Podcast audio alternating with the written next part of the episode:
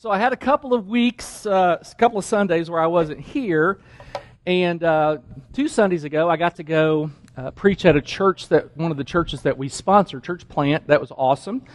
Last week I got to go to a church in Kentucky where uh, they've experienced that flooding, and I'll tell you a little bit about that in just a second or at the end of the service. But I'm happy to be back, and I'm super glad that you're here today. And I had thought about okay, when I come back from a sabbatical, we'll start a new series but there are a, a couple of parables that just sort of I want to talk about. So we've done many of the parables of the last few weeks. In fact, I think this is maybe the 15th week of parables, but we're going to do two more. Uh, we're going to do uh, today and next week, uh, we're going to talk about the last one that we're going to talk about. I think there are about 34, 36 parables, so we didn't do them all, uh, but we did about half of them. And, and so today we're talking about um, a parable and the the point of the parable is you have to be prepared. So let me let me see if you've ever done this. Um, this is a very common dream, and lots of people have it. But have you ever had that dream where you show up, you're back at school, and you show up, and it's final exam day, and you haven't studied? Anybody ever have that dream? Uh, I've had that dream a few times, and you're just woefully unprepared, and there's one thing you know when you're taking classes, and that is there's a final coming someday. It might not be today and it might not be tomorrow, but sometime you're going to be uh, in class and there's going to be a final. And it's not just school that you need to be ready for. My buddy uh, Joel Horn, who lives in New Mexico, he's a pastor. He did a funeral, and you know how this goes. There's a funeral at, at the chapel or at the church, and then you get in a per- funeral processional if you're going to go to the graveside, and then you do a few words at the graveside. Well, in the processional, he told me that the hearse had to pull over and get gas. Uh, so uh, you can imagine it's fu- it's kind of funny, but not funny. Um, that you had to get gas, and everybody pulled off to the side of the road, and uh, so it's important to be prepared for things. And Jesus makes this point in this particular parable today. Now, there are things that we know are coming, and we do prepare for. Um, we've had four children, and so when my wife um, has gotten pregnant, then we knew there's going to be a day, and you kind of can figure out, generally speaking, it's going to be you know this general time, and so you prepare for that. And you have a shower or showers, and you fix the nursery, and um, you sort of mentally prepare for I'm not going to get sleep and that kind of thing, and and you you sort of think about hey that's coming up when you have kids, you know, hey, eventually they're going to go to college, and I'm going to need to prepare for that, and I'm going to have to prepare mentally for them not being here, and I'm going to have to prepare financially for them going someplace, and so you prepare for that. And then there are stories that we hear of people who didn't prepare for something that they knew was going to happen. Um, like, occasionally you hear a story of someone and they passed away, but they didn't have life insurance. And death is inevitable unless Jesus comes first, and so it's probably a good plan to have something in place. But we all know, we've all heard stories, and it might be our story, where we just didn't plan. Or, or our dad didn't plan, or our mom didn't plan, and we have to now pick up the pieces of that. And so Jesus tells this parable in response to a question that was weighing on the minds of his disciples. Now, these are guys who think that Jesus is the Messiah in the sense that they thought the Messiah was going to take over the government. And so you have to remember every story has a context. Jesus' parables have these big contexts, and we're going to talk about it in a second. But you have the Israelites, and they live in, you know, they, they live in Israel, and their country is occupied by the Romans, and they're hoping and they're praying and they're anticipating a Messiah who's going to come and he's going to kick the Romans out and take over and be like King David and have great uh, military victories, and he's going to be this military leader. And so they ask him the question, and they ask it often when are you going to establish your kingdom? They have a vested interest in this. Because if Jesus is the Messiah and they're Jesus' good friends, then when Jesus comes into power, they get to kind of ride his coattails also into power. And so they ask him, Hey, Jesus, when are you going to establish your kingdom? And that sort of sets up the story. So let's look at a couple of verses. Jesus says, about that day or hour, no one knows. We're going to come back to this verse in a second. It's super important. No one knows, not even the angels in heaven, nor the Son. He's talking about himself, nor the Son, but only the Father. He says it again. Therefore, keep watch, because you do not know what day your Lord will come. Two other times he tells this, he makes the same statement. You just don't know. And then in response to this, he tells this parable. It's the parable of the ten bridesmaids. Now, weddings then and weddings now have some similarities, but they're also wildly different. We're going to kind of point those out in just a second. But the, the job of the bridesmaid is to have a, a, lamp, it really it means torch, to have their torches ready. This is really important, and, and I'll tell you about in just a second. But to have their torches ready for when the groom comes. They have one job.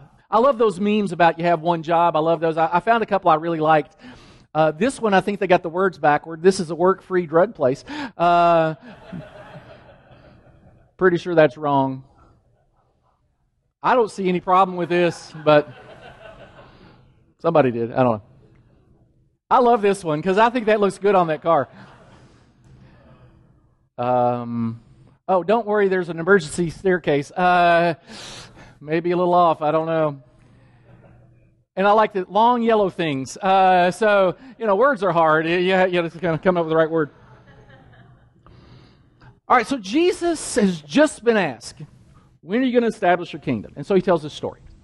The kingdom of heaven will be like ten bridesmaids who took their lamps. And again, sort of think torch when you think, the, the word really should have been translated torch. So, uh, the, it would be a stick, you know what a torch is, a stick with a cloth on the end, and they would have oil on the cloth, and that way it would burn and not burn the cloth up immediately, that kind of thing. Uh, these, their torches, and went to meet the bridegroom. Five of them were foolish, and five were wise. The five who were fo- foolish didn't take enough olive oil for their lamps but the other five were wise enough to take along extra oil. And the word there for foolish is the word moros, which we get from the which we get the word moron. And it doesn't mean they're just dumb, they're just really unprepared. And so Jesus' whole point in this story is to say there are things for which you must be prepared. There's stuff in life you got to be prepared for. And so let, us talk about weddings because you have to understand what a Jewish, um, Middle Eastern, Jesus time wedding looked like. It's a little different than our weddings. There are some similarities, and you'll see them, but there are kind of three things, three sort of phases of a Jewish wedding. First was the engagement, and this is vastly different then and now. In the Jewish culture, uh, the dads of brides and grooms, they're the ones who negotiated a wedding the way God intended. Now, this is great. As the father of daughters, I love this system because uh, some snotty nosed boy might want to marry my girl, but he gonna have to pay. Uh, that's the beauty of this system. So the, the, the boy would send his dad to negotiate with the, the, the, the bride's, uh, you know, uh, dad, and they would, they would have a conference, and they would figure out a bride price. See, this is beautiful. Because somebody need to be paying me for my girls. So that's what I say. And so, not today, not today. Today, dad has to pay for the wedding. But, but back then, so unbiblical, I'm not bitter. Uh, so unbiblical. So these dads would negotiate, and they'd come up with the bride price, and they would, they would have this engagement. And then there would be this ceremony. Um, there would be vows exchanged, there would be promises made. And for all intents and purposes, the couple is married, but they don't consummate the marriage yet because there's this time between the ceremony, the betrothal, and the, uh, the coming together that the boy has to prove himself. He, he's got to prove himself. Now, that could consist of he has to build a house for them to live in, or he has to add a, a wing onto his dad's house, and that's where, where they're going to be, or, or he has to plant a harvest, and uh, he has to harvest it, and he has to prove, has to prove himself. Now, during the betrothal, it's really important to understand this that if he dies, they are considered married. Would, she would now be a widow, this, this young woman. They married really young, by the way. If he decided or she decided they didn't want to be married, then they would be a divorce. I mean, this was binding, but there was there was an intermediary period between now, between betrothal, and when the couple celebrated their vows. Now, that's why I, I said we're going to come back to this verse. That's why it says, when Jesus said, uh, about the day or the hour no one knows, not even the angels in heaven, nor the Son, but only the Father. You can imagine you've exchanged vows with this woman. Men, you're going to get this. You've exchanged vows with this woman, and you are eager to be with her. You tracking? Y'all know what eager means? All right. I thought so. You are eager to be with her. So, you got to prove yourself. Are you going to take care? I'd put up a shack. You know, I'm, I'm like throwing anything together. It's a house. Uh, and so the dad, his dad would oversee whatever this boy's task was to make sure he did it properly. he might, he'd throw up a, a shack and say, Dad, it's ready. He's like, No, no, no. You got to do it right. You got to do it right. And so, and so, only the Father could say when it was time for him to go get his bride. Only the Father can say. So you recall in John 14, Jesus says, I go to prepare a place for you. That's, that's groom language. He's saying, I'm going to prepare a place for you. And when my Father says it's time, I'll come back and take you to be with me. And so Jesus really doesn't know. I love the notion that he's gone to prepare a place for us because his father is, and like, like Jesus wouldn't do it right, but he's saying, hey, we're going to do it right. We're going to do it right. Now, after the betrothal was the celebration, and this is where we find this story. This is how it went down in those days. Now, understand something. Um, in in Jewish times, in those times, uh, the star of the wedding was the groom. Not like today. What do we do today? Good grief. The star of the show is who in a wedding today? The bride. Uh, the groom is a prop. Uh, he's like he's like flowers. You know, he's got to be there, but we really don't care. All right, so so what happens? The bride comes in the back door. I've done a lot of weddings. I, I, stand there. I got the groom beside me, and the bride comes in, and the door's open. And what happens? We say, "Everyone rise." And we all we're we're all just smitten, you know. It's like, oh, she's so beautiful, and uh, uh, it's a, it's a moment, right? Well, not not in Jewish weddings. The star of the show is the groom. All right, so here's the setup for this story. The groom has been preparing a place for his bride, and the dad said, It's almost ready. I'm going to tell them to be ready. You're coming relatively soon. Almost ready. I'm going to tell them that you're coming soon. And that's where we find the story. Now, these weddings could last seven days. I mean, it's a long thing. And this is what would happen the groom would be with his groomsmen, and when the dad said go, can you imagine he's like, oh, I got to watch the football game? No. He's eager, remember what that means? He is eager to go get his bride. He is super eager. She's over there, she's at her dad's house, she's with her bridesmaids.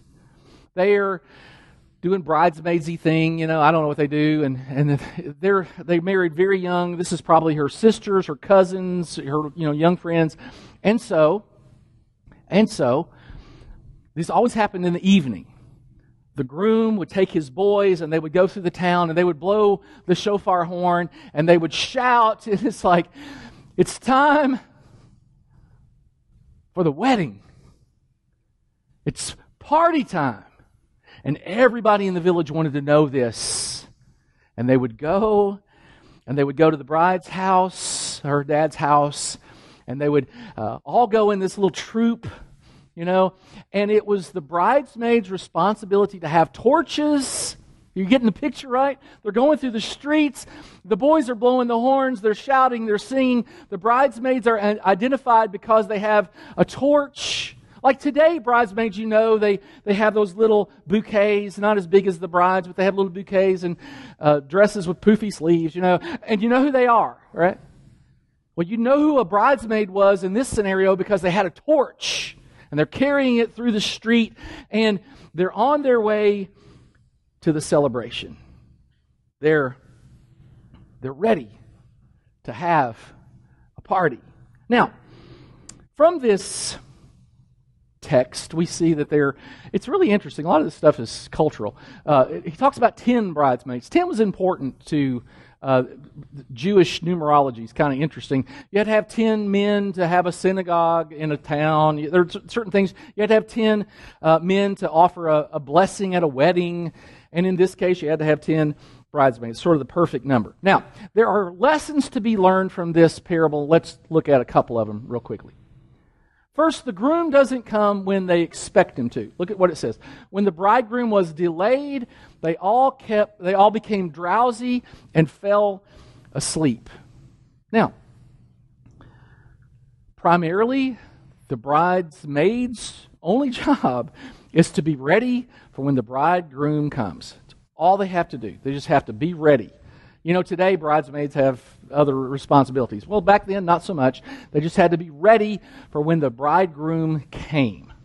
So they're kind of hanging out.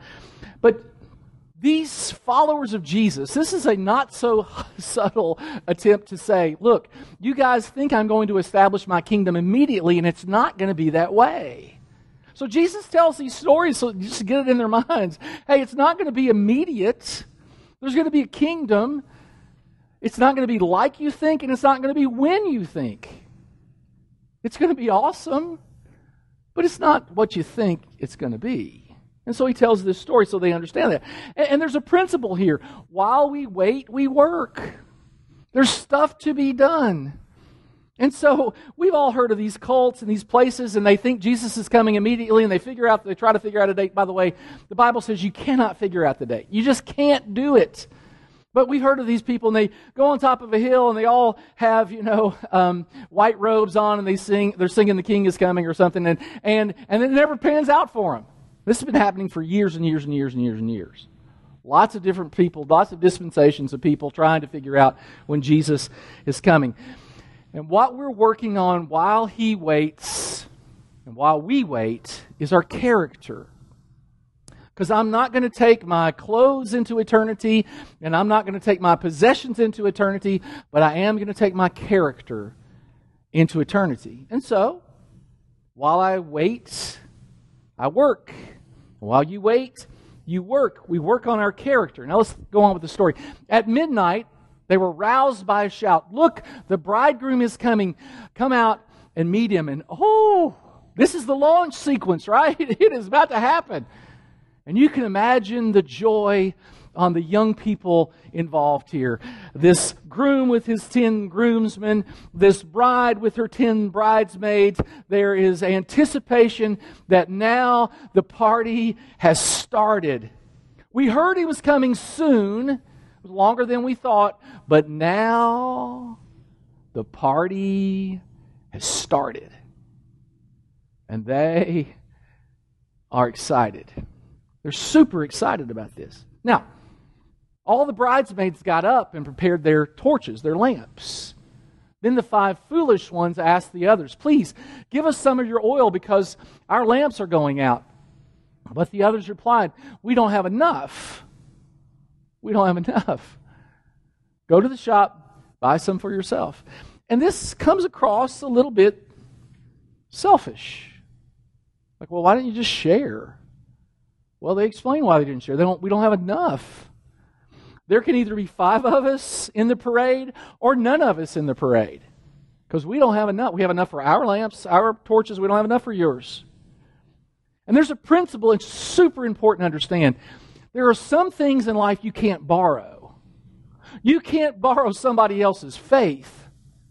Just because your mama was a Christian doesn't mean you're a Christian. Just because your daddy was a preacher or your uncle was a preacher, I love those stares. I, will talk to people sometimes, and um, and I'll, I'll talk to them a little bit, and, and they'll say, "Well, my uncle was a preacher." Like you know, it's like, well, "Okay, good. That's just great. Good for your uncle." Um, that didn't mean anything for you. Yeah. We, we, we can't take somebody else's faith, and really we can't take somebody else's character. Can you Im- imagine standing in line to have an interview with Jesus, you know, and, and, uh, and you're, you're talking to the guy behind you, and you say, hey, in my 20s, I was really bad. Uh, can I borrow your 20s?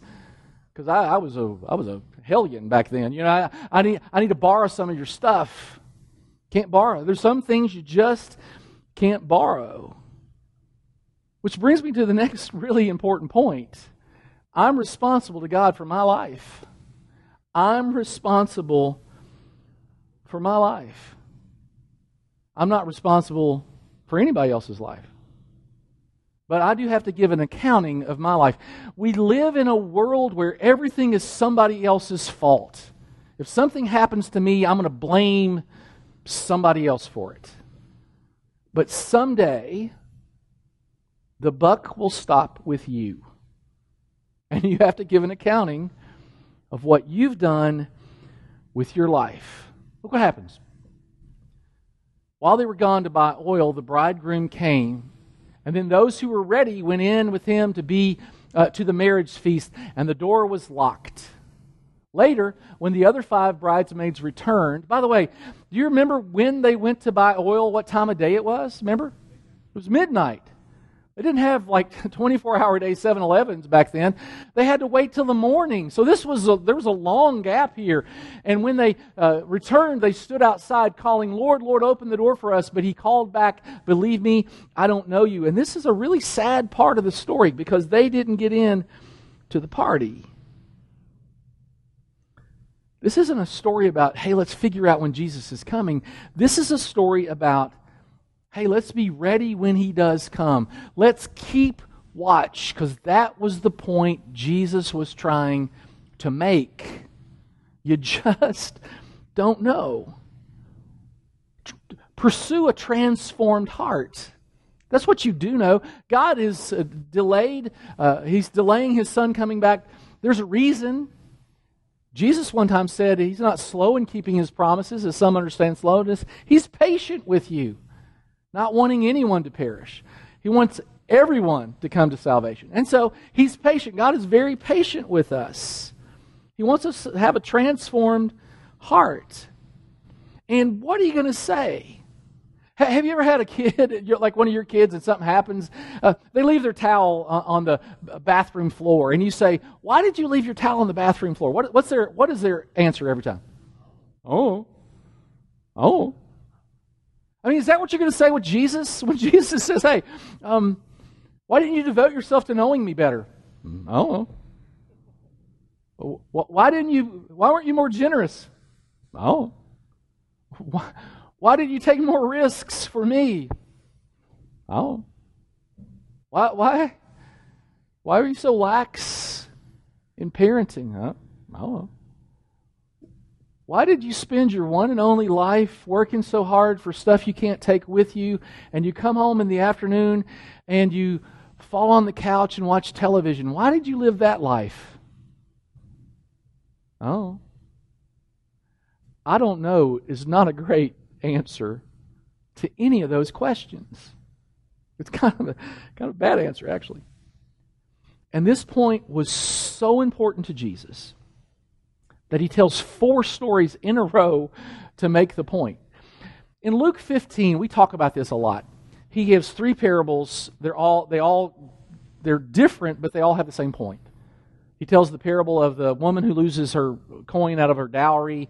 Uh, he tells a story about uh, 99 sheep, uh, 100 sheep, and the guy loses one, and he goes out to seek, seek it. And he tells a story of the prodigal son. We all know that story. And all three stories are the same point. He's making the same point that our Father loves us and He seeks us. It's a great point. Now, scholars understand if Jesus said something three times, He's emphasizing it. It's just like when your mother used all your names. Joseph Lawrence Vest. When, when Mama said that, mm, That ain't good. Nothing about that's good.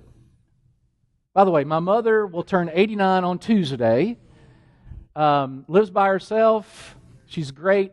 Mana, I love you. Happy birthday. Uh, she'll watch this next Sunday. So it's on a little delay. And um, I, I want to shout out to Mama. Okay. Jesus tells this, this same story basically four times. If he says it four times, if three times means he really wants to emphasize it, what do you think four times means? Hey, he really, really wants us to be prepared. He really wants us to be prepared. And here's what's interesting about this we usually don't like intend to be unprepared, we just drift. Nowhere in this story does it say the bridesmaid. What's the word that was used for them? Do you remember? Foolish. It doesn't say they were rebellious or evil or wicked. The word they use is foolish. They just drifted. And this is what we do. None of us, most of us, I would say, maybe the vast majority of us, we're not, if you're here, you're probably not choosing to just disregard what God has to say for your life. But sometimes we just drift. So, the few minutes we have left, let's talk about some areas where sometimes we drift. It's a good time to kind of think through. Okay, have I, am I ever drifted in this area? It's great. Let's do that. Let's let's sort of have a, a self assessment in a couple of areas. Where what kind of things do I drift? And I'll give you some biblical examples. One is parenting. Sometimes I just drift. There was a guy named Eli in the scriptures in the Old Testament, and he was a priest, and he worked at the church, and he offered the sacrifices, and he was, for all intents and purposes, a pretty godly man. But he had a couple of sons. Their names were Hophni and Phineas. They were not good people. In fact, in this verse it says, Eli knew his sons were evil, and they're not joking when they say evil. Hophni and Phineas would steal uh, the offerings. That's not good. We, man, you steal you, you can steal from a lot of people, I guess, but then you steal from God. It's really, really bad. And, and they would just steal the offerings. They use their position of power and authority in the church to seduce women. Yeah, so it wasn't like they took one cracker out of communion. These were evil guys, okay? And Eli, it says, knew and act and they acted without honor and he did not stop them now we don't really know why he didn't stop them maybe their descent into being evil was so gradual. Maybe he prayed and hoped they would hope by the way is usually not a good strategy but he hoped they would turn their lives around. Perhaps he was so preoccupied with ministry he just didn't notice, except it says he knew. And he did nothing. Maybe he was in denial. I, I know what I saw and I know what I'm hearing, but that can't be true. We, we do that sometimes. Man, we love our kids. I, I get that. Imagine the regret he faced the day he found out his two sons had died in battle. And he had never taken the time to at least have a conversation with them. Now, look, I have three adult daughters who are out of the house. I, I, did the best I could. Miriam and I did the best we could as parents until they moved out of the house. And now they have lives. And I can speak into that, but I don't have authority in their lives. But Eli had authority because these boys worked with him at the church. Perhaps he, he was afraid that they would reject him as a father. And some of us have kids and we need to say something. And we put it off and we deny and we just sort of think, well, maybe it'll get better. And the longer we wait, the harder it becomes. Some of us have kids that we need to speak words of affirmation to, and, we didn't hear it from our dads, so it's hard for us to say it. You know, we, we had those dads who didn't say a lot, didn't express their emotions a lot, and so there we are, and we don't know exactly know how to do it. For some of us, we've been spending so much time trying to get ahead that we forget to spend time with our kids. And at the end of your life, I don't think you're going to want to have regret in the area of parenting. Some of us have drifted in finances. Don't you hate those stories about, you know, this uh, Walmart trucker and he bought stock at $2 and now it's worth $7 billion? I, I hate those stories because I never get, you know, never do that. Never. I've never bought Walmart stock at the right pl- pl- price. And, and some of us have regrets financially. There's a story in the book of Acts about a couple named Ananias and Sapphira, and they were watching everybody. The church was very young, and there were folks selling property and giving the money to the church so that they could use it to help others.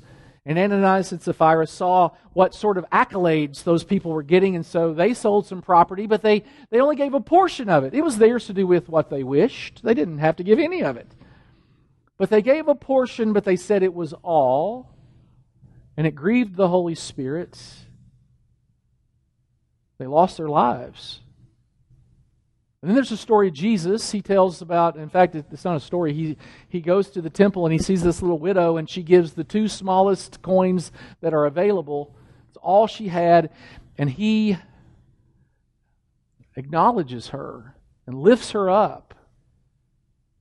And I think if there's a investment seminar in heaven, it's not going to be led by Steve Jobs. It's going to be led by the little woman who gave two small coins. For some of us, it, we've drifted in the area of living properly. You know, bad habits hardly ever just go away. Have you ever noticed that about bad habits? Um, if you chew your nails, you kind of have to make intentions to not chew your nails. Maybe when you're driving, uh, you call other people bad names. That typically doesn't just go away. You like to wave at them, but not with all your fingers, you know, that kind of thing. And so uh, there's that kind of stuff that happens. And if you're not intentional, you just drift into bad behavior. We kind of all do that. The biblical example I have is a guy named Cain the Lord said to him one time, Why are you angry? You see, Cain gave an offering. He's trying to do sort of something, but his brother gives a better offering, and sibling rivalry has been around forever, evidently. And so he gives a better offering, and Cain doesn't like it. And, and God says, Why are you angry and your face downcast? If you do what's right, will you not be accepted? But if you do not do what's right, sin is crouching at your door. It desires to have you, and you must rule over it. And there we are. We see, Cain wanted to blame somebody else. Adam wanted to blame somebody else. Eve wanted to blame somebody else. And maybe your life isn't where you want it to be. And so I'm going to give you, I'm going to give you an idea. You don't have to listen to it, but I'm, I'm going to tell you. Well, why don't you we probably all have an idea of what the perfect day would look like in our lives. Perfect day. So maybe you take some time and you write down this is what the perfect day would look like for me. I, I would get up at six. You know, I'm just an example. I, I would get up at six. I would drink a cup of coffee. I'd read my Bible. I would pray. I would exercise. I'd go to work or I'd go to school. I'd come home. I'd do the dishes or whatever. You write out this is because every day is an opportunity to have a perfect day. Every new day is an opportunity to have a perfect day. Now, maybe you make a mistake or two on the, on the you could have an almost perfect day. You know, an almost perfect day is better than just an average day, just an everyday. An almost perfect day is better than what most of us do every day. And so, you pray and say, God, what do you want me to do with this day? What would it look like if I had a perfect day? And you write it out. And you look at it before you go to bed. All right, for me to have a perfect day, I'm going to have to get up. So I'm going to have to set my alarm. So I'm going to have to get ready for tomorrow. Because that's the whole story is about being prepared. And you could prepare your everyday. Another area that we sometimes drift is risk taking. Can you imagine? You're, you're one of the Israelites. You are enslaved in Egypt, and God miraculously delivers you. You've seen God perform 10 plagues, including the Passover, and the firstborn were killed of everyone except those like you who took a blood of a lamb and you painted your doorpost, and the angel of death passed over your family, but not others and Pharaoh kicks you out, and then you get to the Red Sea, and God parts the Red Sea. You've seen this. And then God leads you by a pillar of cloud by day and fire by night, and God has done all these things. Can you imagine getting to the cusp of the promised land? You send in spies, and they say, Well, we can't attack those people. I mean, they're stronger than we are. And don't you wish somebody would have said, Well, weren't the Egyptians stronger than us? And God just whacked them. That's why. That's why I would have said it. Uh, he just he annihilated them. Why are we afraid? And there were two or three guys that said we can do it, and the rest of them were like, no, uh, dude, this is crazy. And you missed the blessing because you weren't willing to take a risk. Imagine their regret. Imagine. The promised land is there. And all you got to do is go. One more. Sometimes we drift in relationships. This is really easy to do, by the way. You have somebody in your life, and you know you want to develop the relationship, you just don't and other things get in the way, and it could be football games, or it could be beauty pageants, or it could be lots of things. And, and life happens, a lot of things happen, and you just get so obsessed with other stuff that you don't develop relationships. There was a Scottish writer in the 19th century named Thomas Carlyle. He, he wrote lots and lots, and he, wrote, he was a historian and he was mostly devoted to his work, but he married his secretary. Her name was Jane Welsh. She got ill and then became bedridden, and he still sort of focused on his work. And then listen to what happened. When Jane died, they carried her to the cemetery for the service in pouring rain. Following the funeral, Carlyle went back to his home, and he went up the stairs to Jane's room and he sat down in the chair next to her bed. And he sat there thinking about how little time he'd spent with her and wishing so much he had a chance to do it differently. And noticing her diary on the table beside the bed, he picked it up and he began to read it. Suddenly he was shocked. There on one page, she had written a single line.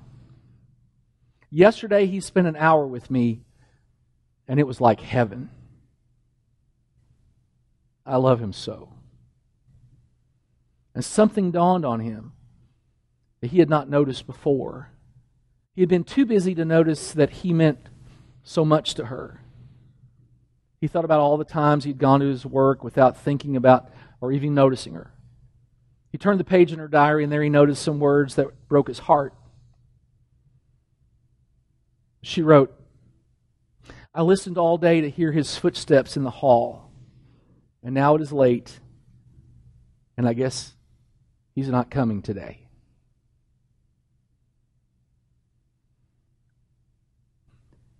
And Carlyle read a little more, and then he threw the book to the ground and he ran out of the house. His friends found him at the grave. Face in the mud, eyes red with tears, and he kept saying over and over, if only I'd known. If only I'd known. Truth of the matter is, God wants us to live without regret. Frank Sinatra used to sing a song called My Way, sort of the anthem of a person who plans for this life and not the next. Jesus' word to us today is to be ready. Just to be ready. Thank you, Father, for this word, this message, this time together. I pray that you would bless us as we walk out of this room and help us to be aware, alert, and attentive to your voice. In Jesus' name, amen.